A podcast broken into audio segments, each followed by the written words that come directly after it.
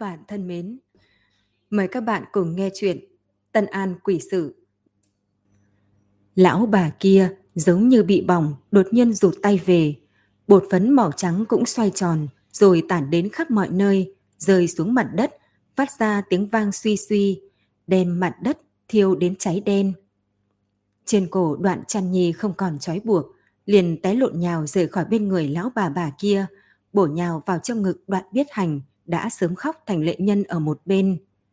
Trình Mục Du che ở trước đám người, hắn thấy vòng cổ còn không dừng lại, hơn nữa còn hướng lão bà bà kia bay qua, vây quanh bà ta, phát ra ánh sáng màu hồng, đem bà ta vây ở chính giữa. Sạt, sạt, sạt. Trong đoàn lửa đỏ đó phát ra tiếng vang kỳ quái. Trình Mục Du nhìn chăm chú thì phát hiện kim lân trên vòng cổ, thế nhưng đã há to miệng, ở trên người lão bà bà kia cắn xé, kéo ngụy trang của bà ta xuống, đem bộ mặt thật của bà ta bại lộ trước mặt mọi người. Tiếng thét chói tai không ngừng từ bên trong truyền ra. Không lâu sau, bóng người bên trong dần dần nổi lên biến hóa. Tóc đen biến thành một đoàn chỉ bạc dây dưa không rõ, làn da bằng phẳng, giờ hiện ra những nếp nhăn giống như một cây khô giả cỗi. Bỗng một bàn tay thổi giáp uốn lượn đột nhiên túm chặt lấy vòng cổ màu đỏ, hung hăng ném nó trên mặt đất. Vòng cổ lăn vài vòng trên mặt đất rồi ánh sáng chợt tắt, nằm yên bất động. Mọi người ở phía sau thấy cảnh như vậy thì sôi nổi lùi về phía sau. Trình Mục Du lại bất động, đem trường kiếm đặt trước người, đối mặt với hung thủ mà hắn đã tưởng tượng vô số lần trong đầu, cuối cùng cũng đã hiện ra trước mắt. Trần Nhi thấy vòng cổ đã bị ném trên mặt đất, hiện tại chỉ có mình Trình Mục Du đối địch, thì đột nhiên linh cơ vừa động, hướng bên ngoài đoạn trạch mà chạy, vừa chạy vừa hô lớn. Thấy hung thủ lột ra người rồi, mau tới đi, người đâu, mau tới đi. Hiện tại nha dịch trong thành Biện Lương rất nhiều, hơn nữa đoạn ra ở nơi phố xá sầm uất, cho nên rất nhanh, viện binh đã tới. Hai đội nhân mã dây lát đã chạy vào trong sân của đoạn gia, theo lời của chăn nhi mà chạy vào nội thất. Lão bà bà kia thấy viện binh đã tới, biết mình không phải là đối thủ, vì vậy bà ta chậm rãi lùi về phía sau, đôi mắt đảo quanh trong phòng. Rốt cuộc, nhìn thấy một cánh cửa sổ đã mở ra hiên, liền lập tức thả người nhảy về bên đó. Trình Mục Du sớm nhận ra ý đồ của bà ta, liền ngăn trước một bước. Lão bà kia thấy có một bóng người nắm trường kiếm đến, vừa hận vừa gấp, liền vươn bàn tay khô gầy nghênh trường kiếm, khiến nó gãy làm hai đoạn. Một tay khác bắt được hồ lô rượu, ném về phía Trình Mục Du. Trình Mục Du nghiêng người tránh được nó, hồ lô rơi trên mặt đất, nứt thành mấy mảnh. Bột phấn bên trong thoáng chốc bay lên, tụ thành một đoàn xương trắng, đem đám nhà dịch vây bên trong. Trong lúc nhất thời, tiếng quỷ khóc sói gào liên tiếp không ngừng chuyển ra từ đám xương trắng. Đau quá! Da của ta, da ta đều bị nứt toác rồi! Thấy tình cảnh như vậy, Trình Mục Du thầm mắng một tiếng trong lòng. Nhưng giờ phút này, hắn bất chấp tình hình đám nha dịch kia, bởi vì lão bà bà kia đã nhảy ra ngoài cửa sổ, nhanh như chớp bò lên tường cao, từ trên mặt tường biến mất. Hắn đuổi theo sát, chạy ra khỏi cửa viện. Xa xa nhìn lại, thấy ở cuối ngõ có một bóng dáng màu xám trắng đang hốt hoảng chạy trốn, liền vội đuổi theo hướng bà ta. Một đường đổi tới chỗ ngoặt, vừa mới đi đến đường lớn, đã thấy một đội ngũ lạc đà đi qua. Bốn năm con hỗn loạn từ phía đông đi đến. Mã Phu ở phía trước đem đám lạc đà đuổi lên một cái cầu hình vòm, còn người ở phía sau thì dùng roi đuổi đám lạc đà về phía trước. Trình Mục Du mất một lúc mới thoát ra được khỏi đám gia súc. Hắn vừa định tiếp tục chạy về phía trước thì dưới chân lại dừng lại, nhìn về phía đội lạc đà. Còn lạc đà đi phía trước đội ngũ kia to lớn phi thường, lồng thật dài rũ xuống, câu hồ kéo lê trên mặt đất. Nhưng mặc dù cao lớn như vậy, thế nhưng bước chân của nó lại thong thả hơn mấy con đi đằng sau. Đi một bước, nghỉ hai bước, thoạt nhìn trông vô cùng mệt mỏi. Mã Phu vốn không muốn đánh nó, nhưng nó bỏ qua cái cầu chậm gì gì, nên mới bất đắc dĩ đánh mấy roi trên lưng nó. Cái đồ lười này, uổng cho mày vóc dáng cao lớn thế kia, mà đi đường còn không bằng mấy con kia là sao? Ánh mắt chỉnh mục du nhìn xuống phía dưới đám lông lạc đà, thấy dưới bụng nó ẩn ẩn trong đám lông là vài sắc xám màu trắng. Vì vậy, hắn chậm rãi xoay người, bất động thanh sắc, hướng phía trước mặt đi qua. Động tác vừa nhẹ vừa chậm, tận lực không để phát ra âm thanh. Nhưng vừa mới đi đến bên trong đám lạc đà, thì người quản lạc đà đằng sau đã cao giọng. Đại nhân, có phải đám súc sinh này chắn lối ngài không? Để ta đuổi chúng đi qua, ngài chớ có gấp. Trình Mục Du vội hướng y ra hiệu im lặng, nhưng đã không kịp. Dưới thân con lạc đà dẫn đầu, bỗng nhảy ra một cái bóng trắng, nhảy lên biếu lạc đà, hướng cầu mà nhảy. Nhưng hai chân còn chưa chạm đất, thì bà ta đã nhìn thấy một thân ảnh thanh lệ đang dựa vào lan can, trên mặt mang theo một nụ cười tinh nghịch, cười mà nhìn bà ta. Thấy Yến Nương xuất hiện, trong lòng Trình Mục Du vừa mừng vừa sợ. Hắn hướng phía trước gầm lên một tiếng. Lưới trời tuy thưa, hôm nay người có ba đầu sáu tay, cũng đừng nghĩ tới chuyện đào tẩu. Thấy con đường phía trước và sau đều đã bị vây, lão bà kia vội đổi sắc mặt. Khuôn mặt vốn khô khốc nổi lên mấy điểm sáng. Bà ta đột nhiên vươn năm ngón tay như móc câu, chộp lên mặt mình. Thế nhưng cứ thế kéo ra mặt xuống. Bà ta cười lạnh một tiếng, đem tấm da mặt bị hủy kia ném về phía Trình Mục Du. Hắn bị kẹp trong đống lạc đà nên không kịp trốn tránh, chỉ có thể nâng tay chắn lại. Tấm da mặt khô vàng kia lập tức dán lên tay hắn, thế nhưng quấn vài vòng, dính chặt lấy. Chóp mũi hắn chuyển đến vài tiếng vải bị đốt. Ngay sau đó, hắn thấy một cơn đau đớn đến tận xương tủy, truyền đến từ tay. Nếu không phải bị đám lạc đà chen tay gắt gao, thì hắn cơ hồ đã gục trên mặt đất. Thấy tình cảnh như vậy, lão bà bà kia cười hà hà, đột nhiên nhảy xuống dòng nước phía dưới cầu. Khuôn mặt Trình Mục Du trắng bệnh, hướng Yến cô nương mà hô lớn. Yến cô nương, mau, mau đuổi theo, bà ta chính là hung thủ lột ra người. Yến nương ghé vào lan can nhìn xuống dưới, sau đó quay đầu lại đi về phía Trình Mục Du. Yến cô nương, nếu để bà ta chạy thoát thì sẽ khó mà tìm được. Trình Mục Du gấp tới độ, cả đầu đều là mồ hôi. Nói xong thì lại bị cơn đau chuyển đến từ cánh tay, khiến cho nhe răng trợn mắt, trong miệng hít vài ngụm khí lạnh. Yến Nương đi vào trong đám lạc đà, đem hắn nâng dậy. Đại nhân cứ yên tâm, ta biết bà ta đi đâu, muốn bắt cũng không phải là việc khó, nhưng vết thương của đại nhân mới là quan trọng. Cô nói xong, liền nâng cánh tay Trình Mục Du lên. Tay áo hắn đã bị đốt hết, tấm da màu vàng kia giống như mỏng răng, đem ra thịt hắn quấn tê gắt cao, lại từng tấc một tấn công vào bên trong. Yến Nương đỡ Trình Mục Du ngồi xuống dưới một gốc cây, ngón tay chọc chọc lên cánh tay hắn tấm tắc hai tiếng. Đau không? Trình Mục Du tê một tiếng. Đau chứ? Cô nương có phương pháp giải không? Yến Nương nhíu mày gật đầu, liền từ trong tay lấy ra một thanh thủy thủ. Đây là thi độc, gương mặt kia của bà ta không biết đã tích cóp ra mặt của biết bao nhiêu nữ tử. Thời gian lâu rồi, chúng đã bị hỏa tan hủ bại, hóa thành kịch độc tanh tưởi này. Thi độc lan tràn rất nhanh, nếu không mau chóng đem chúng ngăn lại, thì độc sẽ lan tới toàn thân, ăn mòn lục phủ ngũ tạng. Trình Mục Du nhìn thanh thủy thủ lóe hàn quang trong tay. Vậy phải làm sao mới có thể ngăn trở độc tố? Sắc mặt Yến Nương khẽ trầm xuống. Chỉ có thể hy sinh cánh tay mới có thể bảo toàn tính mạng cho đại nhân. Cái gì?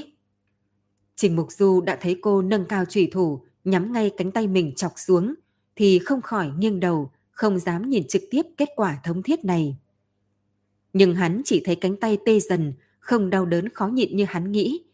Chậm rãi quay đầu lại, hắn thấy Yến Nương dùng trùy thủ cắt một đường tinh tế trên tay hắn, còn tay khác thì cầm một con bọ cạp màu trắng ngà, đuôi uốn khúc nhọn hoắt. Cô đem cái đuôi của nó nhét vào chỗ miệng vết thương, dùng sức mà nhéo bụng nó. Yến cô nương đang làm gì vậy? Đây là con gì? Yến nương nhìn hắn cười, hơi thở như lan đáp. Đại nhân, hiện tại còn đau nữa không? Trình Mục Du chỉ cảm thấy một cỗ mát lạnh truyền khắp mỗi mạch máu trên người. Đau đớn nóng rực trên cánh tay cũng từ từ tiêu tán. Hắn nhìn về phía cánh tay mình thì phát hiện những chỗ đỏ tím hiện đã trở nên trơn nhẵn. Tùy ngoại thương vẫn còn, thế nhưng độc tố rõ ràng đã biến mất. Cái này gọi là khô da bạch bỏ cạp, lấy việc ăn thịt thối mà sống. Kịch độc trong cơ thể của nó có thể bảo đảm nó không bị thi độc gây thương tích. Cho nên ta đem độc tố của nó truyền vào trong người đại nhân. Vậy là thi độc của ngài tự nhiên được giải. Trình Mục Du vẫy vẫy tay. Quả nhiên nhẹ nhàng thật nhiều.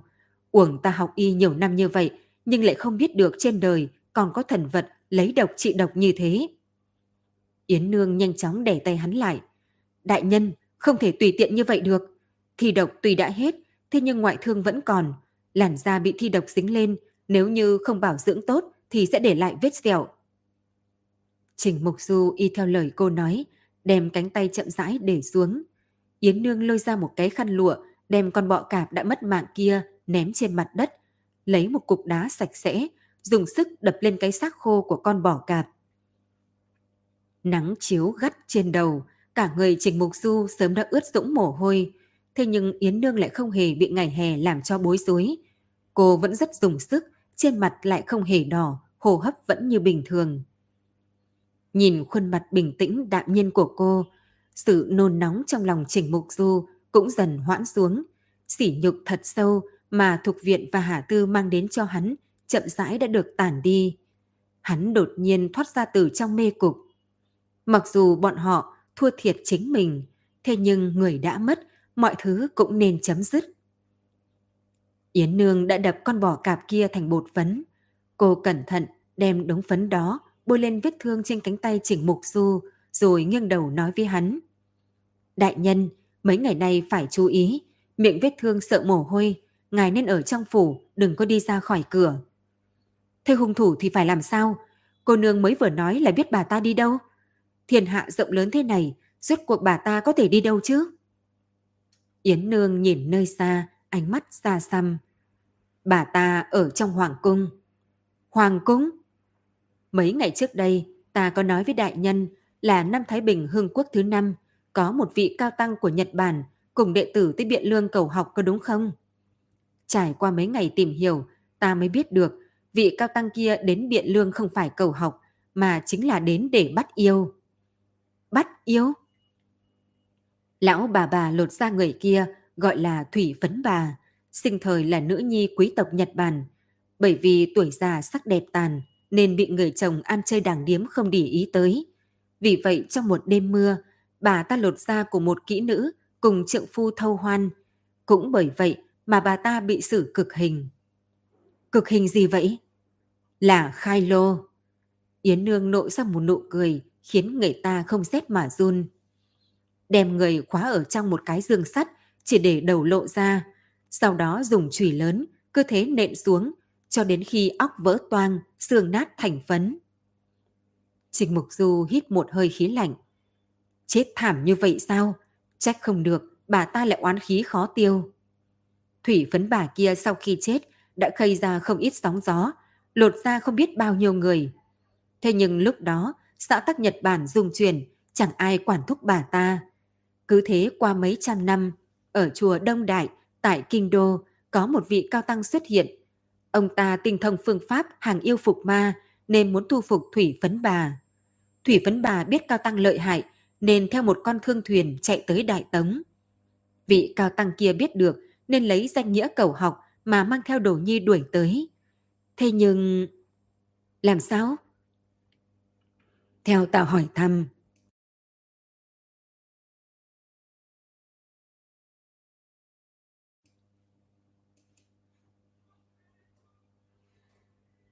Theo ta hỏi thăm, thì vị cao tăng này ở Biện Lương tìm được thủy phấn bà, hai bên còn xảy ra một hồi kịch chiến.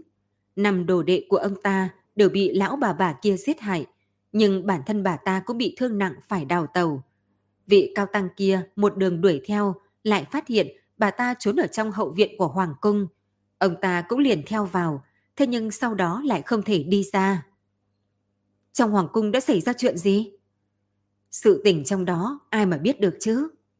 Yến Nương nói xong vỗ tay đứng dậy. Đại nhân, ngày về nhà tĩnh dưỡng cho tốt đi, chuyện còn lại cứ để ta làm. Cô nương muốn đi hoàng cung sao? Yến Nương cười xinh đẹp. Không vào hang cọp thì làm sao mà bắt được cọp con? Đại nhân cứ yên tâm, ta nhất định sẽ đem thủy vấn bà kia bắt về. Nói đoạn, cô liền đi về phía trước, tươi cười trên khóe miệng lại càng sâu. Đúng vậy, không vào hang cọp thì làm sao bắt được cọp con. Mục tiêu của cô làm sao chỉ là lão bà bà kia chứ? Nhưng cô không nói với Trình Mục Du rằng năm đó lúc vị cao tăng kia tới Biện Lương, cô đang ăn vị bên một cái bàn có vị trí tốt nhất ở phong nhạc lâu. Đôi mắt nhìn thẳng vào cây tích trượng trong tay ông ta. Đó là tích trượng của Phật Đà, lấy sắt tây làm lõi, cây đàn hương làm tên, trung tâm có ngũ luân pháp, gặp thần diệt thần, thấy quỷ giết quỷ.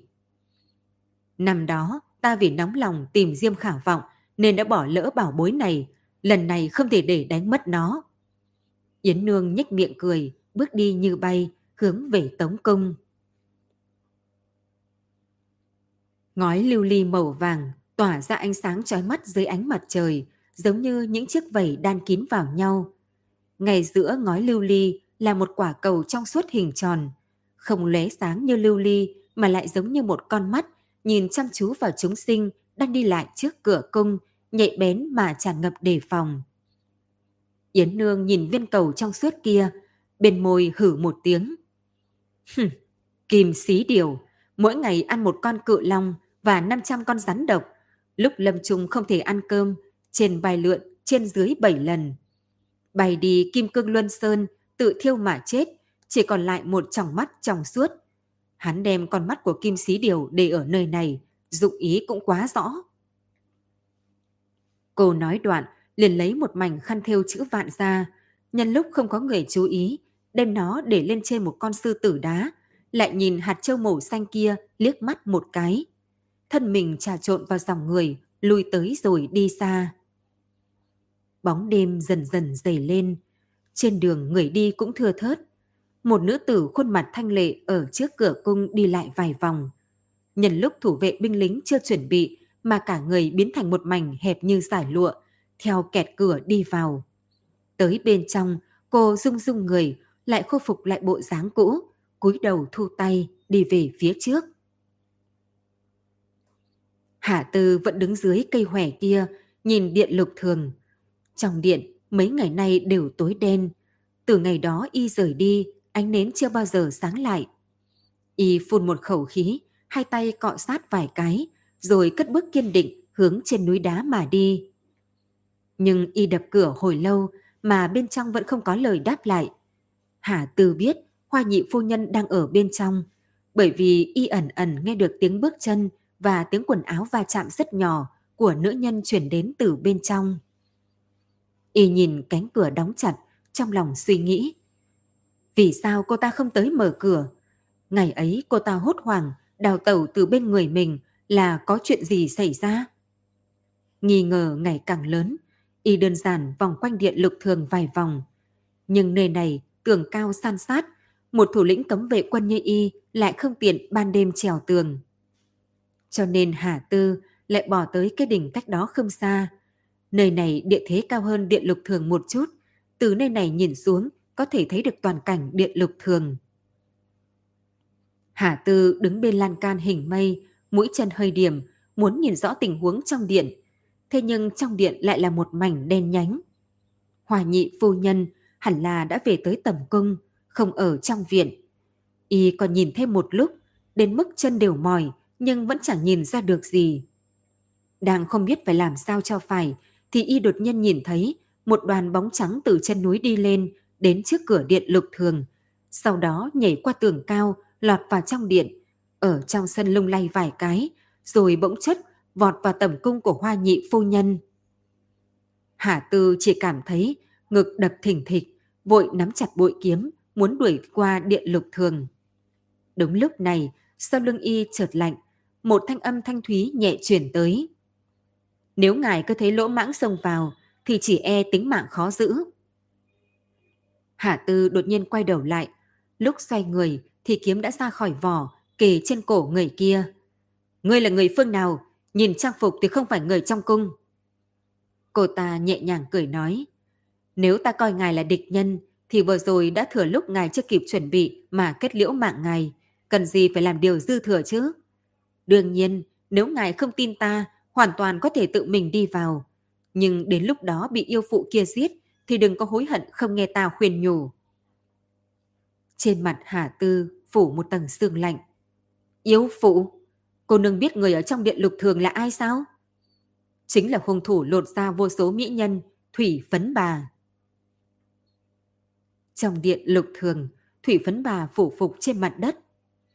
Phu nhân, lão thần hành tung đã bại lộ, thỉnh phu nhân trả cuốn sơ lại cho ta. Ta muốn tạm thời khỏi biện lương, đến nơi khác tránh đầu sóng ngọn gió. Đã là tạm thời rời đi, vì sao phải lấy cuốn sơ theo? Sau một khoảng trầm mặc thật lâu, Thủy phấn bà lại đem thân mình đè ép xuống. phù nhân, không bằng người đi theo ta, người ở lại trong thâm cung này cũng sẽ không được khoảng thượng sủng hạnh. Ý của ngươi là, ngươi phải đi, vĩnh viễn sẽ không trở lại nữa sao? Thanh âm kia run rẩy vài cái, hoa nhị phu nhân bị những lời này làm cho kinh sợ. Lão thần không phải có ý tứ đó, mặc dù không bị bại lộ, dù ta có thể quẩn cuộn không ngừng, vì phu nhân tìm tới già mỹ nhân, thì người cũng sẽ không được bệ hạ rủ lòng thương. Nhiều năm như vậy, điện lục thường ngày này qua ngày khác đều hoang vắng. Cho dù tư dung người không thay đổi, mỹ mạo tới khuỳnh quốc, thế nhưng hắn ta có từng đặt chân tới nơi này không? Phu nhân đừng tiếp tục chấp mê bất ngộ nữa. Chỉ bằng chúng ta cùng nhau thoát khỏi nơi này, vần dù tứ hải, thiên hạ to lớn, làm gì không có chỗ cho chúng ta chứ? Hòa nhị phu nhân cúi người xuống, nắm lấy cổ áo bà ta, trong mắt là lạnh lẽo bắn ra bốn phía. Qua mấy ngày nữa là hoàng thượng sẽ trở lại. Ông ta sẽ triệu kiến toàn bộ phi tần trong điện quốc khánh. Chỉ cần bộ dáng ta vẫn giống như lần đầu gặp, thì ông ta sẽ hồi tâm chuyển ý, lại lần nữa trở lại bên cạnh ta. Lực đạo trên tay cô ta càng ngày càng chặt, thanh âm cũng trở nên nghẹn ngào trầm thấp. Còn ngươi, mặc kệ dùng biện pháp gì, mau đi tìm ra người về cho ta. Có nó thì vạn sự không cần lo. Thủy phấn bà nhìn chằm chằm gương mặt đã điên cuồng của cô ta gần từng chữ một.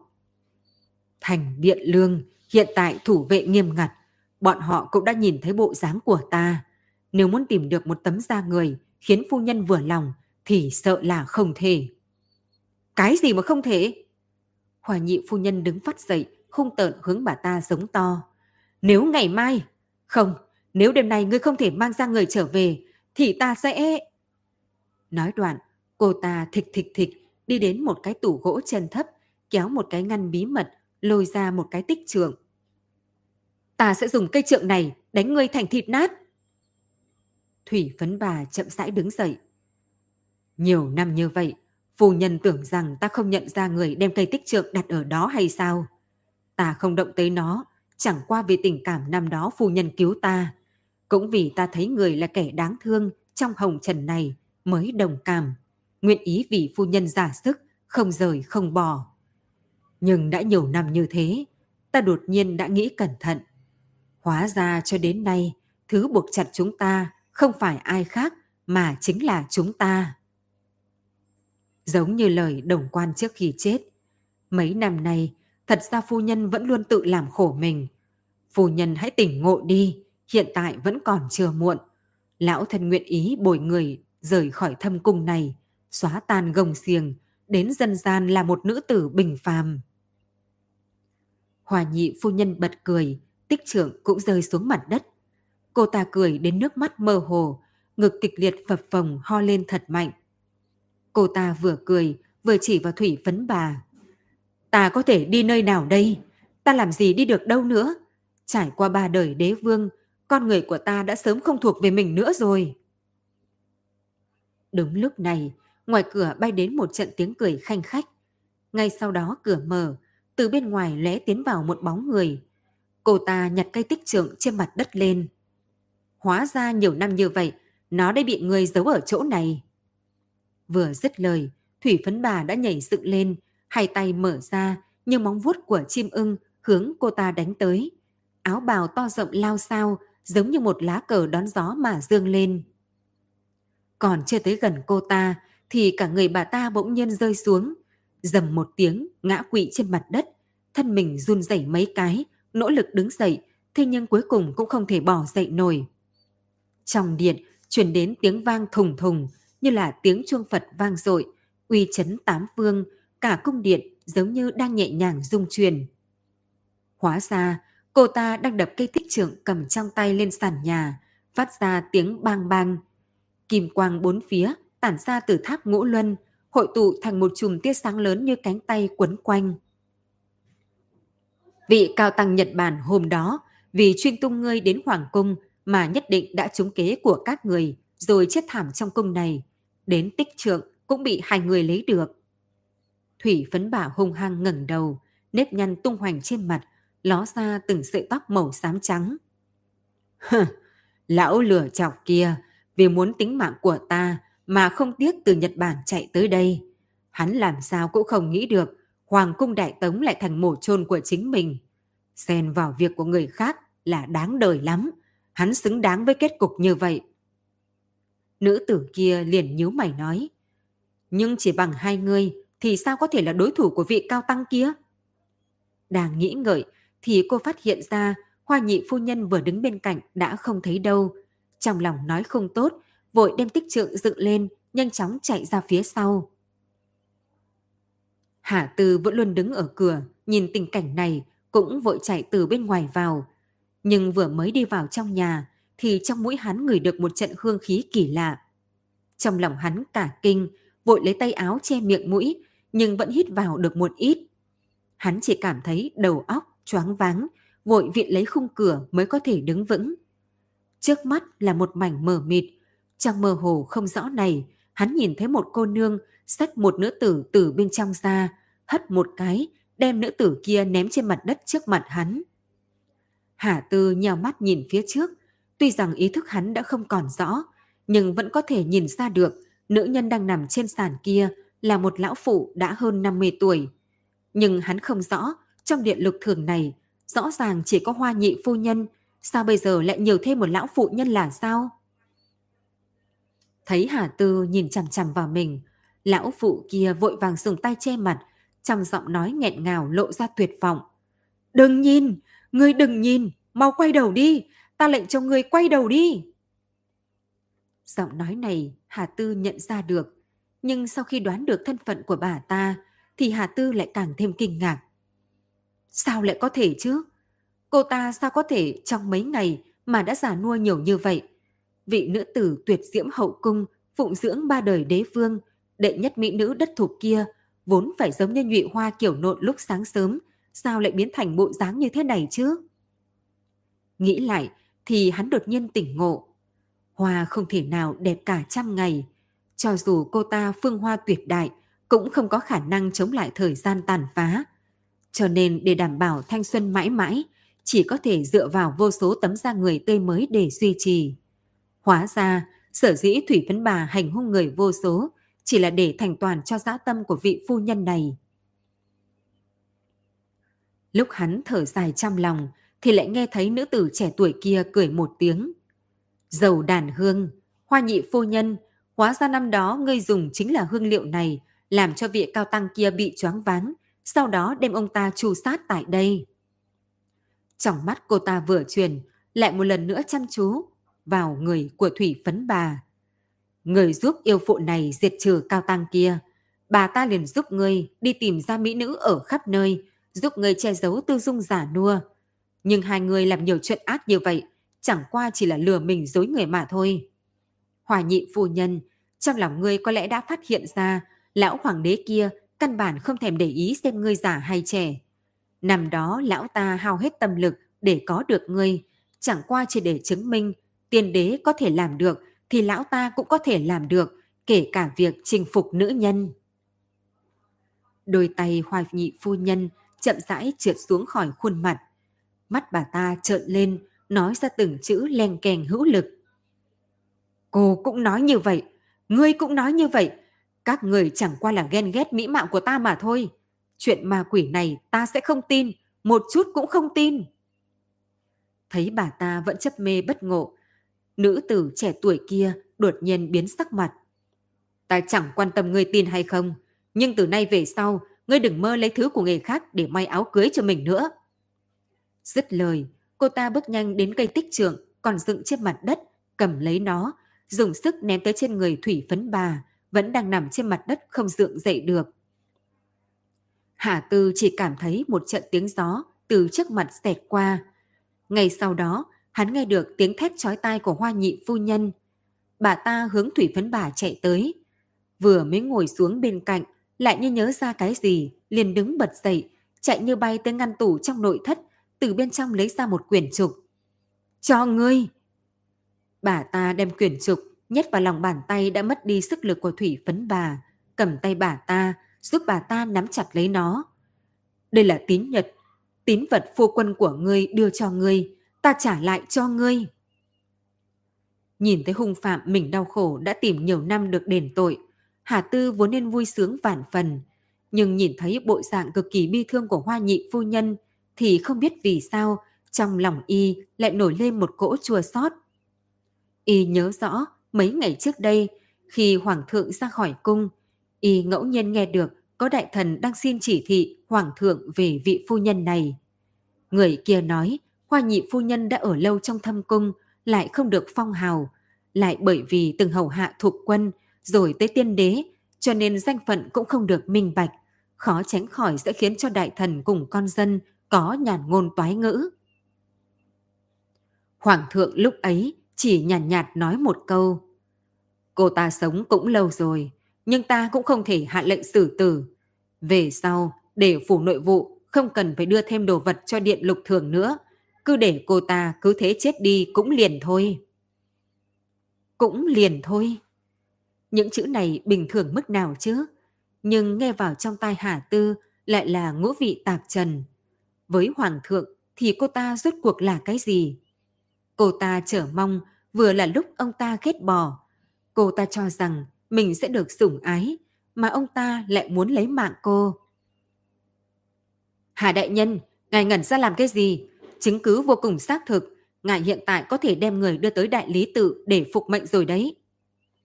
Giọng của nữ tử trẻ tuổi kia phảng phất như chuyển đến từ nơi xa xôi, chậm rãi thổi vào trong tai hắn. Hắn bị thanh âm này cả kinh mới lấy lại tinh thần, bước chân trầm trọng hướng hoa nhị phu nhân đi qua. Tay vừa muốn túm lấy cánh tay bà ta, thì bà ta đột nhiên quay đầu lại. Ánh mắt như gương, thẳng tắp, nhìn về phía nữ nhân trẻ tuổi ở đằng sau. Ta nhận ra ngươi, ngay khi ngươi tiến vào thì ta đã đoán ra được ngươi là ai. Sắc mặt cô ta vẫn đạm nhiên như thường. Thế thì sao? Chẳng lẽ hiện tại ngươi còn tưởng ta nhớ tỉnh cũ chắc? Hòa nhị phu nhân cười, trong thanh âm tràn đầy tang thương. Ngươi không muốn biết tiên đế chết như thế nào sao? Trong đầu Hà Tư trống rỗng, y thậm chí hoài nghi vừa rồi mình đã nghe lầm. Tiên đế sao? Sao lại liên quan tới tiên đế? Hơn nữa hai nữ nhân này giống như từ trước đã quen nhau. Nhưng bọn họ tuổi tác hơn kém nhau nhiều như vậy, một người lại ở trong cung cấm, còn một người ở bên ngoài. Nhưng y còn chưa kịp nghĩ nhiều, thì phía sau lại truyền đến một cơn gió lạnh, làm cho y không kịp đem điểm đáng ngờ suy nghĩ cho cẩn thận. Ngày sau đó, hoa nhị phu nhân vốn đang nằm trên đất đã không nhìn thấy đâu nữa. Y quay đầu lại, nhìn đến nữ nhân trẻ tuổi kia cũng không thấy bóng sáng đâu, chỉ thấy chỗ tưởng viện xẹt qua một cái bóng trắng. Hà Tư đuổi theo, ngoài viện không có người nào. Y chạy đến bên dưới, nhưng ở ngự đạo cũng càng không có người. Vì vậy y thất thểu hướng cửa cung mà chạy. Mê hương độc còn chưa dài, nên chỉ một con đường nhỏ mà y chạy mất cả một chén trà nhỏ. Thẳng cho đến khi gặp được lưu tự đường, mang theo một đội cấm quân đi tới, y mới chạy đến, thở hổn hển. Mau, hoa nhị phu nhân đã ra khỏi cung, bị người, bị người bắt đi rồi. Phía tây của Vạn Thọ Sơn có một khe núi. Nơi này tứ phía đều là núi cao, hai bên là vách núi đá. ngẩng đầu chỉ thấy núi cao trùng điệp, không đường, không đèn. Ngẫu nhiên có chim bay xẹt qua, thế nhưng chúng cũng không dừng lại, sợ bên dưới hoang vắng, nhiễm ướt cánh, cản trở tới tiền đồ cẩm tú của mình. Hòa nhị phu nhân đang đứng ở chỗ người bình thường căn bản không để đến được mà nhìn bốn phía. Nơi này không có một ngọn cỏ, nơi nơi đều là đá vụn từ trên vách núi lăn xuống dưới, không có một tia sinh cơ. Gió thổi rít vang, lúc trầm lúc bồng, ở trong núi vang vọng giống như đang gọi ai đó. Nữ tử đưa bà ta đến nơi đây, đang đứng ở một mảnh đất trống, ánh trăng ngập tràn. Hai bàn tay cầm tích trượng, thành kính mà nhìn bóng tối phía trước. Hòa nhị phu nhân, theo ánh mắt cô ta nhìn phía trước. Bà ta biết cô ta đang chờ một người, mà người này cũng vừa lúc là người mà bà ta đang chờ đợi. Quả nhiên chưa qua bao lâu, trong bóng tối, có một người chậm rãi đi ra. Yến Nương mặc một thân váy dài màu nhạt, búi tóc song bàn, chậm rãi đi tới. Làn váy cô bị gió đêm thổi ảo ảo rung động, trong nhỏ nhắn mềm mại, mang theo một tia tuấn mỹ. Cô lập tức đi đến trước mặt cô nương kia, cầm lấy cây tích trượng ước lượng trong tay. Quả nhiên là thứ tốt, một trượng đi xuống khiến cho yêu phụ kia tan xương nát thịt. Phải biết rằng bà ta rốt cuộc cũng đã có mấy trăm năm đạo hạnh, không phải dễ dàng đối phó được. Dứt lời, cô liền bắt lấy tay nữ tử kia nhẹ nhàng lôi kéo, nhìn như không dùng lực quá lớn, nhưng cô ta lại nhẹ nhàng bị túm lấy, lập tức bay lên trời, thân thể giống như trang giấy ở trong không trung, bay lượn vài vòng, rồi hóa thành một cái khăn vuông bị cô thu vào trong tay áo. Mọi thứ được xử lý thỏa đáng xong, cô mới xoay người nhìn về phía hoa nhị phu nhân, thanh âm như nước suối trong chảy xuống. Nếu ta đoán không sai, thì ngươi cố ý nói lời kia để dẫn dụ ta tới. Hoa nhị phu nhân gắt gao, nhìn chằm chằm khuôn mặt thanh tú của Yến Nương. Chính người cam tâm tình nguyện đến không phải sao? Ngươi vừa nghe đến nguyên nhân tiền đế chết, đã loạn thần trí, chẳng chú ý được gì nữa. Trừ bỏ tới gặp ta, cũng đâu có lựa chọn nào khác. Yến Nương ngạo nghễ, liếc mắt nhìn bà ta, sau đó đột nhiên vươn một bàn tay áp lên cổ bà ta. Làm sao ngươi nhận ra được ta?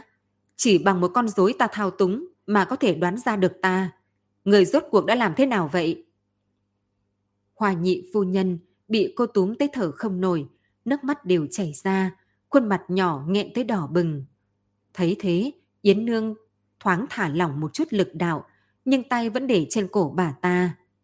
Mau nói, bằng không, ta sẽ hủy hoại dung mạo của bà, lại đem bà ném đến điện quốc khánh, để tên hoàng đế kia xem kỹ bà một lần. Hòa nhị phu nhân cười nhạo một tiếng.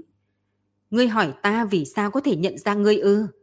Năm đó ở trong cung, hắn tình nguyện tới đài quan sát cùng ngươi, thảo luận thiên văn lịch pháp, cũng không muốn đến trong điện của ta. Lúc đầu ta còn hoài nghi, không biết hắn có đam mê khác gì người không. Sau đó ta mới phát hiện, hóa ra ngươi là một nữ tử.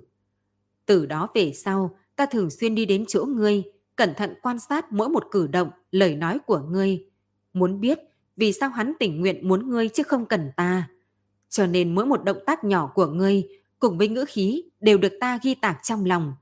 Hiểu biết của ta với ngươi sâu hơn bất cứ kẻ nào trên đời này. Vì thế ngươi nói xem, sao ta có thể không nhận ra được ngươi chứ? Cho dù ngươi có thay đổi bộ dạng, hoàn toàn biến thành một người khác, thì ta cũng có thể liếc mắt một cái đã nhận ra ngươi. Yến Nương liếc bà ta một cái, đột nhiên buông tay, hung hăng tát cho bà ta một cái giòn vang. Trên mặt hoa nhị phu nhân lập tức nhiều thêm mấy dấu tay đỏ chói. Một cái tát này là vì ngươi đã làm bẩn danh tiết của tiên đế. Tiên đế với ta là huynh đệ, giữa chúng ta từ trước tới giờ không có nửa điểm tư tình. Còn ngươi, tiên đế không bị ngươi hấp dẫn, thì ngươi liền phản bội ngài ấy, tiến vào vòng ôm ấp của kẻ khác. Tuy tiên đế không để bụng, thậm chí nhắm một mắt mở một mắt với hai người, nhưng ta lại không thể mặc kệ, bởi vì tiên đế đối với ta có ân tình nặng như Thái Sơn. Ta quyết không cho phép người khác làm chuyện có phần nửa phần nhục nhã ngày ấy.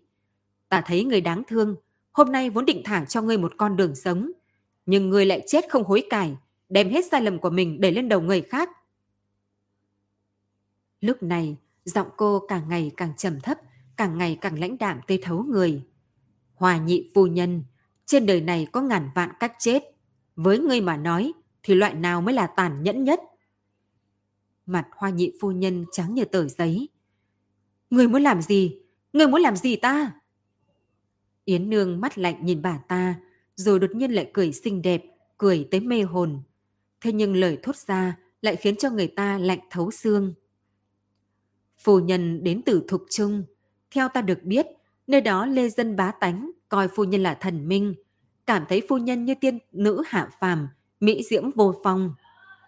Người nói đi, nếu ta đem ngươi về Thục Trung, ở trong đường phố phồn hoa, dạo vài vòng nơi đó, nói cho bọn họ, nữ nhân tư sắc suy tàn này chính là hoa nhị phu nhân, bọn họ sẽ có cảm tưởng ra sao? Hoa nhị phu nhân nghe thấy vậy thì ngẩn người. Một lát sau, bà ta chảy nước mắt. Người, người thật tàn nhẫn. Ý cười trên mặt Yến Nương ngày càng sâu, hai tay vỗ lên. Cứ quyết định như vậy đi, chúng ta ngay đêm nay sẽ về thục trung Phu nhân hẳn là cao hứng, vinh quy cố thổ, vốn là một chuyện vui vẻ. Nói đoạn, cô liền túm chặt lấy cổ áo hoa nhị phu nhân, lòng bàn chân hơi dùng sức, hướng vách núi đi tới. Là Trình Đức Hiên!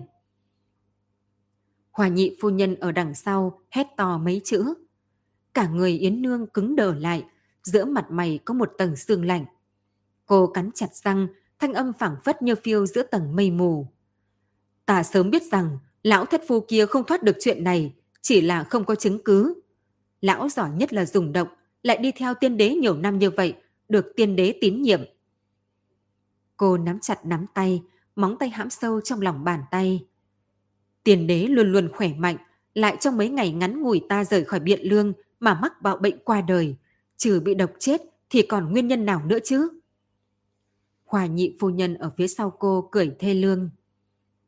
Trước khi tiền đế qua đời, có một khoảng thời gian Trình Đức Hiên thường xuyên ra vào phủ Tấn Vương. Mọi người chỉ nói là Tấn Vương. Thân thể không được tốt, cho nên mới thỉnh thoảng để Thái Y nhập phủ trần trị. Ai cũng không nghĩ nhiều. Nhưng một đêm nọ, tiên đế đi về cõi tiên, ta lại ở trong hoàng cung gặp được Trình Đức Hiên. Khi đó ta còn cùng Tấn Vương giao hảo. Biết hắn cùng ngày hôm đó vào cung, liền đợi ở nơi chúng ta thường xuyên hẹn hò chờ hắn. Nhưng chờ mãi, không thấy hắn xuất hiện. Ta tâm phiền ý loạn, liền khoác áo đi vào trong viện, xuyên qua kẹt cửa, hướng về phía ngoài mà nhìn. Ta còn nhớ rõ, ngày đó biện lương đổ tuyết thật lớn. Tuyết trắng phản chiếu tường hồng và ngói vàng lưu ly, đẹp tới thâm trầm. Nhưng trong một mảnh thiên địa này, ta thấy được Trình Đức Hiên. Trên người lão không có đồ che tuyết, cứ thế chỉ một mình cô độc đi trong màn tuyết trắng mênh mang, khuôn mặt nghiêm túc. Ta lúc đó rất kỳ quái. Lúc ấy hậu cung cũng không có phi tần sinh bệnh. Ông ta đường đường là viện phán của ngự y viện, vì sao lại xuất hiện trong cung lúc đó? Hơn nữa bên người còn không có nội thị làm bạn. Nhưng lúc ấy, một lòng của ta đều ở trên người Tấn Vương, cũng không nghĩ quá nhiều đến chuyện đó. Thẳng đến hôm sau, tin tức tiên đế qua đời chuyển đến, lòng ta mới có thêm nghi vấn. Chẳng lẽ ngày đó Trình Đức Hiên là cùng người nào đó hẹn trước cùng ngày, rồi cùng nhau vào cung, vì thực hiện âm mưu bọn họ đã mưu đồ lâu ngày hay sao? Trên thân thể tiên đế không có bất luận vết thương nào. Trong cùng chuyển đến tin ông ta bị bệnh hiểm nghèo mà chết. Nhưng hiện tại, xem ra nhất định là Trình Đức Hiên kia ở trên người ông ta dùng kỳ độc nào đó khiến ông ta tử vong. Nhưng từ bên ngoài lại nhìn không ra manh mối gì. Nói ra mấy câu này, Yến Nương đã đau đớn tới tận cùng. Mấy lần đứng không thẳng nổi. Lòng bàn chân cô nhẹ thả, tay cũng buông, ném hoa nhị phu nhân kia xuống, một mình đi lên dãy núi. Thân ảnh cô vô cùng cô tịch so với ánh trăng, như lưỡi câu trên đỉnh núi kia còn cô đơn hơn. Thấy Yến Nương dần dần đi xa, hoa nhị phu nhân chậm gì gì đứng dậy, lại nhìn quanh bốn phía. Trước mắt đều là núi đá hoang vắng, trừ cây đó ra chẳng còn gì khác. Bà ta cười sâu kín, cười đến nước mắt và nước mũi tung hoành. Cũng thật thú vị, ta ở trên ngọn núi đá kia mấy năm, hiện giờ từ trong cung chạy trốn, lại vẫn bị vây trong núi đá. Hóa ra từ đầu tới cuối đều không có gì thay đổi, mọi thứ vẫn nguyên vị trí cũ. Bà ta khom người cởi giày, đi chân trần trên đá vụn hoang vắng. Đá sắc nhọn khiến lòng bàn chân bà ta rách, nhưng bà ta không quan tâm, tiếp tục tản bộ rong chơi giống như đang giải sầu. Nhớ tháng 3 năm đó, Cẩm Thành phồn hoa, cảnh xuân vạn dặm. Mảnh giường, cùng bà ta đồng hành rửa hoa bên suối, ngồi thuyền rồng vui đùa.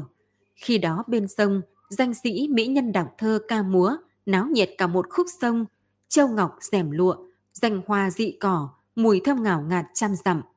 Mạnh sường ôm bà ta vào lòng, chỉ vào nước sông cuồn cuộn rồi thở dài nói. Kim điện ngàn vàng cũng không sánh được với điều này. Chỉ là núi sông phồn hoa, cảnh thịnh vượng đã suy tàn trước nay đều như vậy. Nhiều lần quân tống xuất binh, thẳng tới sâu trong thuộc quốc. Từ khi phát binh cho đến khi hoàng đế Mạnh Sường hậu thục ra hàng, chỉ mất 66 ngày. Từ đó, núi sông biến sắc, ba thuộc 46 châu đã đổi chủ. Hòa nhị phu nhân than một tiếng. Đến đây là hết, hồi ức không còn. Sau khi đến đây, mọi thứ đều chỉ là một hồi ác mộng. Bà ta bước từ từ, trên mặt đá vụn lưu lại hai hàng vết máu. Váy lụa bay phấp với sau người, cuốn đi chuyện cũ như mộng. Núi đá lởm chởm đã không còn đường để đi. Khóe miệng bà ta nhếch lên một nụ cười động lòng người. Vẫn là bộ dáng năm đó mới tiến cung. Chợt nước mắt rơi xuống, bà ta nhìn chuẩn một tảng đá bén nhọn nhô ra rồi đâm vào đó.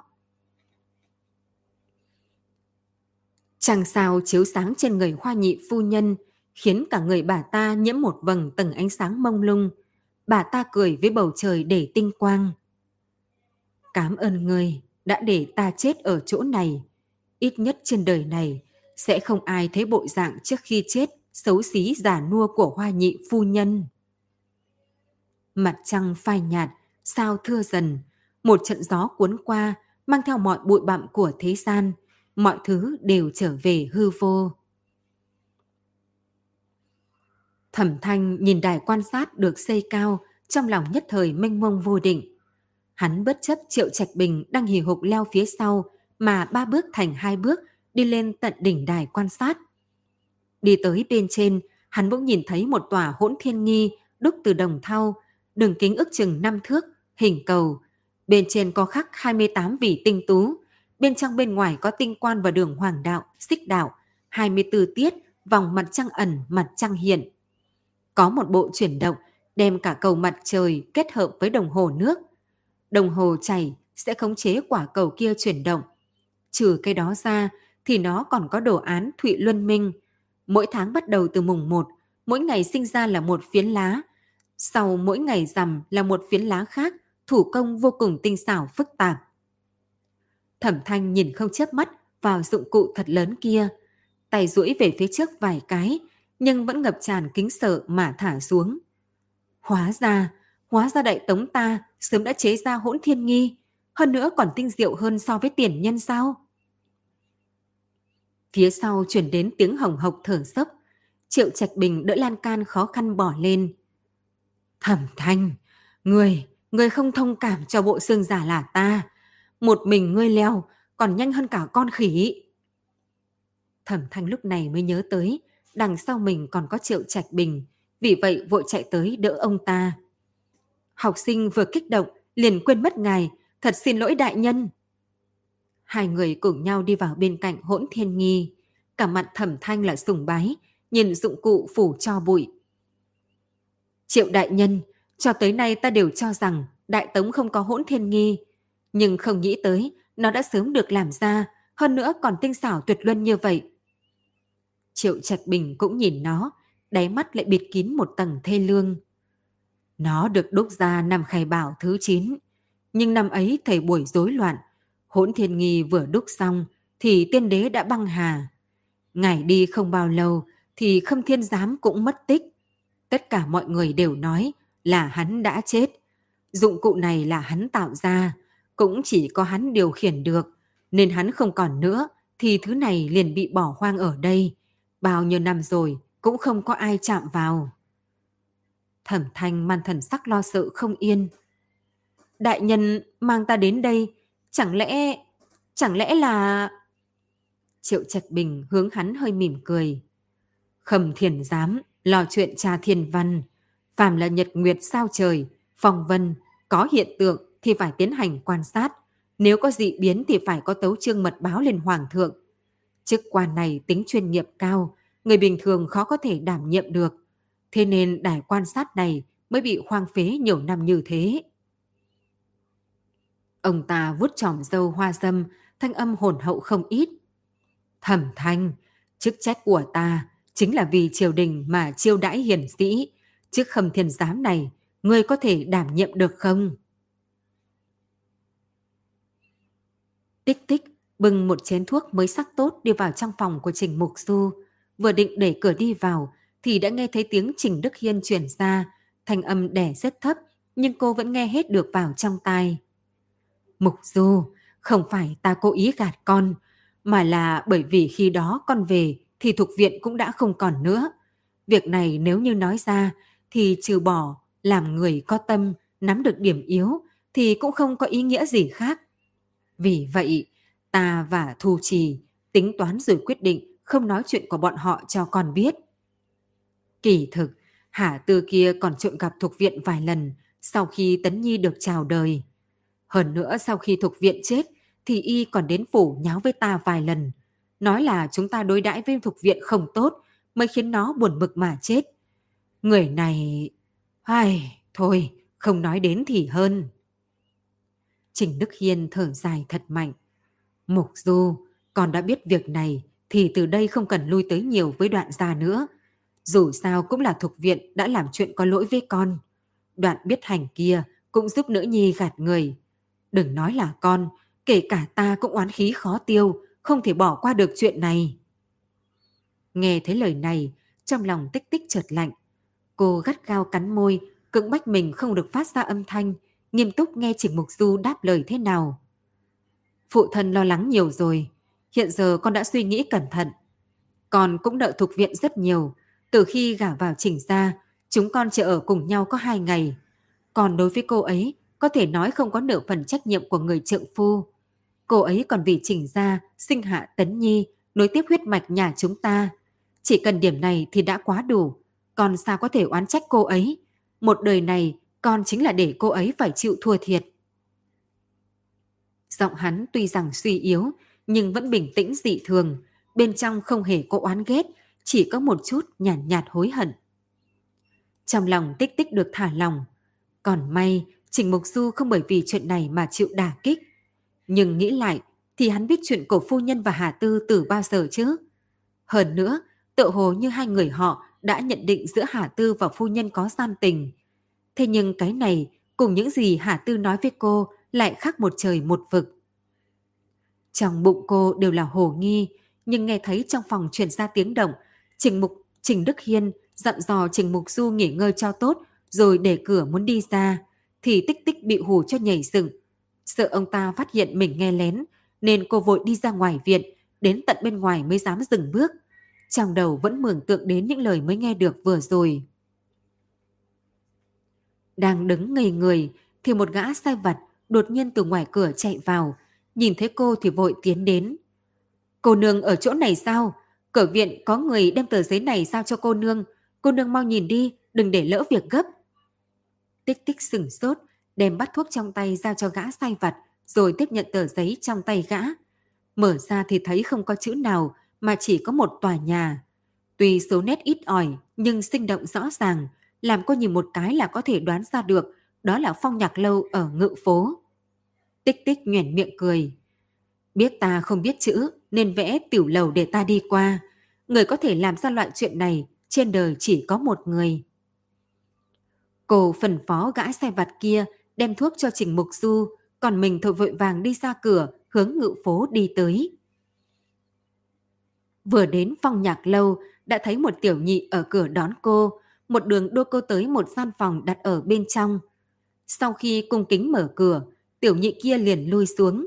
Tích tích xốc rèm cửa đi vào, thấy Yến Nương sớm đã ngồi trên bàn chờ, thấy cô đi tới thì cười vẫy tay để cô đi qua.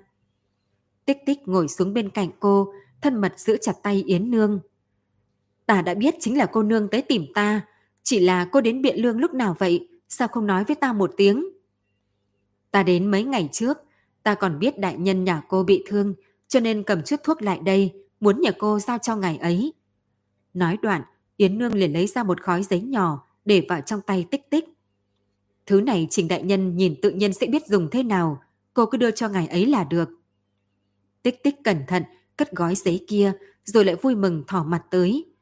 Cô nương đối với đại nhân nhà ta cũng thật quan tâm. Đại nhân cũng luôn nhắc tới cô nương đấy. Ta thấy hai người kỳ thực...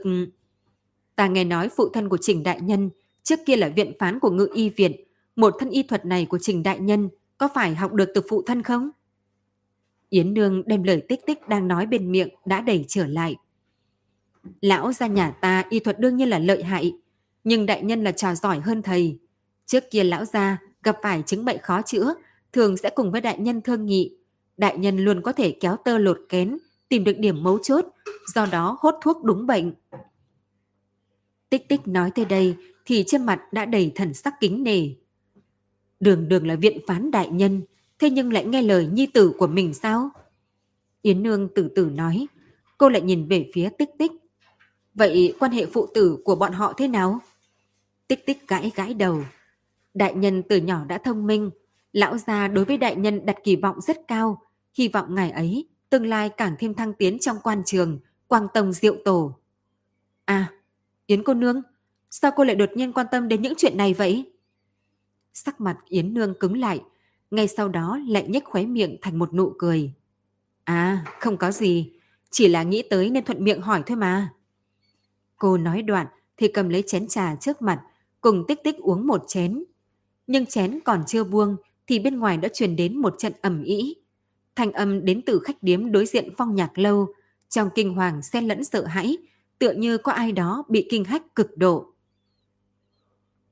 Tích tích vội đi đến bên cửa sổ, nhấc màn trúc lên, liền nhìn thấy mọi người trong khách điếm đang chen chúc chạy ra ngoài, vừa chạy vừa kêu. Chết người, bên trong có người chết. Do thói quen nghề nghiệp nên tích tích không hề nghĩ ngợi, liền chạy xuống dưới lầu. Yến Nương cũng đi theo đằng sau. Hai người sẽ đám người kia ra, nửa ngày sau mới đi đến được đến chỗ của khách điếm. Trưởng quầy của khách điếm đang xoa tay đứng ở bên quầy hàng, trên mặt hoảng loạn nhìn xung quanh. Thấy vậy, tích tích đi đến chỗ ông ta hỏi. Ta là người của quan phủ, lầu hai xảy ra chuyện gì vậy? Quan gia, cô tới thật đúng lúc, vừa rồi tiểu nhị ở trên lầu quét qua một cái phòng, không có người ở. Không nghĩ tới, vừa mở cửa thì đã thấy... Thấy một thi thể. Vậy phải làm sao bây giờ? Nghe thấy vậy, Tích Tích cùng Yến Nương nhìn nhau một cái, cùng chạy lên lầu. Hai người đi vào một căn phòng đang mở rộng cửa. Trên bàn đối diện cửa phòng có một người đang nằm bò. Người nọ mặc một thân trung nhung trang, chính là bộ dáng quân nhân, đầu gục xuống trên bàn, làm người ta không nhìn rõ được bộ dáng. Hai cánh tay hắn trầm trọng rũ xuống, treo bên người không nhúc nhích. Tích tích đi tới, ngón tay đặt trước mũi người kia, lại giống như bị bỏng mà vội rụt tay lại. Không thở nữa sao?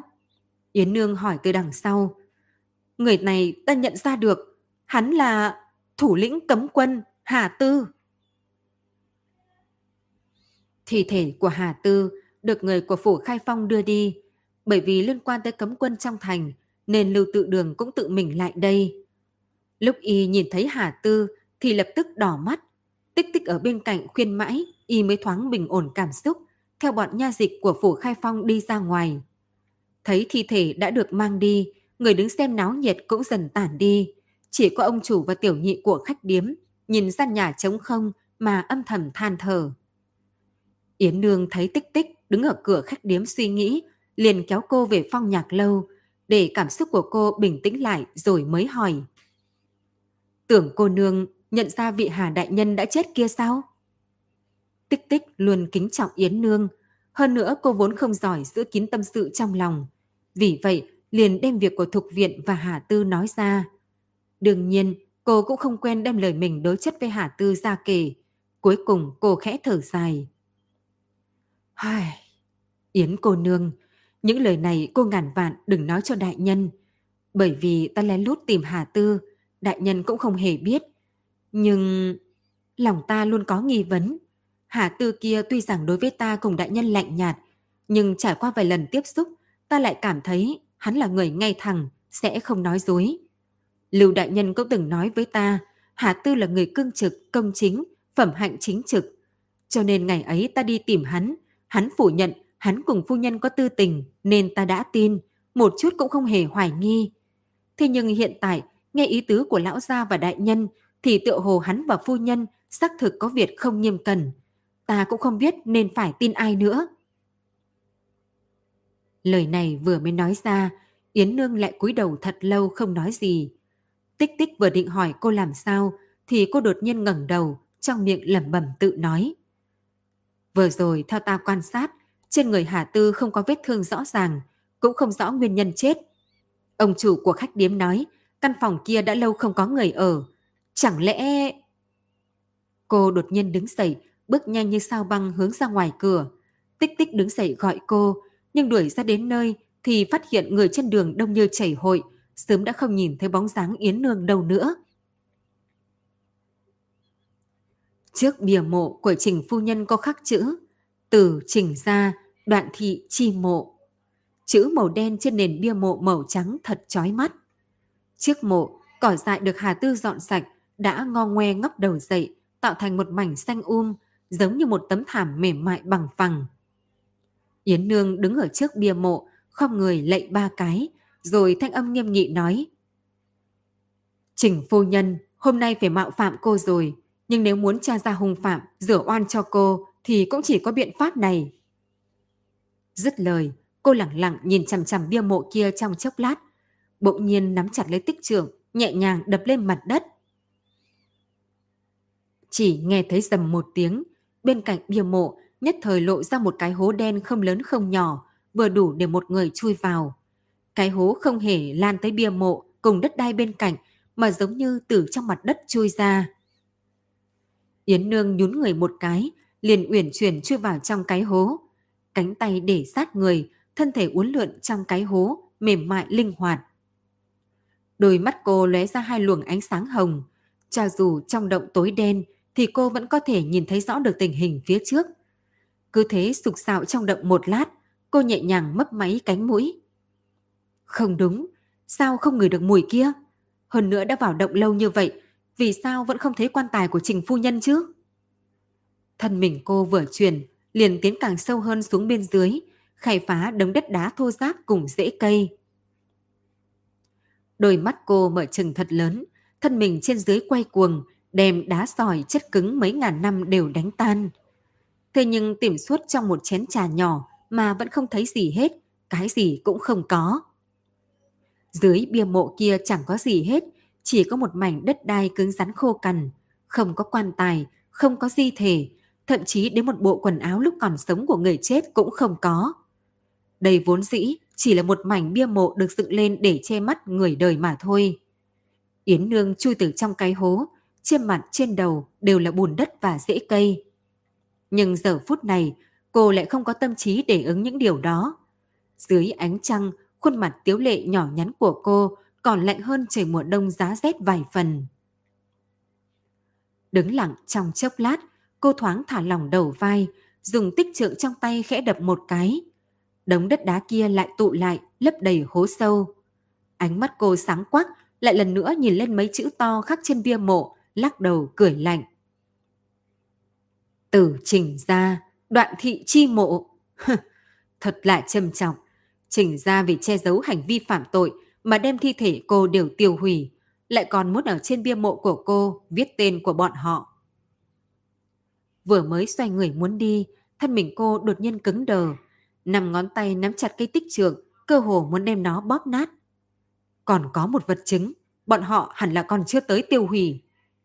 Nghĩ tới đây, cô bước nhanh ra ngoài mộ viên, dáng người mạnh mẽ như một tia chớp. Cô chạy một đường theo ngự đạo, không đến nửa khắc đã đến trước một tòa phủ viện uy nghiêm. Trước cửa sơn đỏ, phía trước còn có một đôi sư tử đá oai nghiêm, khiến cả tòa phủ đệ có thêm một tia trí khí nghiêm minh. Phủ khai phong. Cô đọc ba chữ trên tấm bảng vàng, đồng thời lặng yên vòng ra đằng sau. Nhân lúc không có người, liền thả người nhẹ nhàng biến mất trong bóng tường. Hiện tại đã là đêm khuya, phủ khai phong tự nhiên là một mảnh yên tĩnh. Yến Nương công phu lợi hại, ra vào thiên lao đối với cô không có gì khó. Nhưng cô tìm ba tầng trên dưới của thiên lao vài vòng mà vẫn không tìm được thi thể Hà Tư. Chân mày cô càng nhíu chặt lại. Án còn chưa phá, xác của Hà Tư sao lại không có ở đây? Chẳng lẽ mình lại đến chậm một bước sao? Nghĩ đoạn, trong lòng cô lại có vạn ý niệm sinh ra, cố chống đỡ tinh thần, cô theo đường cũ mà trèo tường ra ngoài. Trong lòng cô lại cực kỳ bi thương, lơ đãng tới mức không phát hiện ra được đằng sau cây đại thụ có một người đang đứng. Người nọ tay quấn băng trắng, lặng lặng hòa vào bóng cây, đem toàn bộ hành vi ra vào phủ của cô thu vào trong mắt.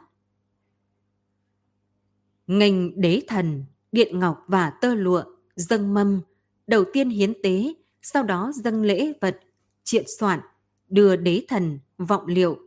Một loạt các nghi thức tế thiên được cử hành xong, Thái Tông Hoàng đế khoác áo bào, từ điện quốc khánh ngẩng đầu đi ra, cùng các cung tần đến văn đức điện. Hoàng thượng, vị phu nhân của điện lục thường kia đã mất tích mấy ngày nay. Người xem có cần phải phái người đi tìm hay không? Một vị quan nội thị ở một bên cẩn thận xin chỉ thị. Ta đã biết. Vậy...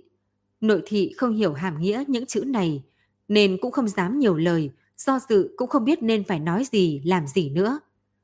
Cứ để cô ta đi. Các vị nương nương liên tiếp đi qua bên người hoàng thượng.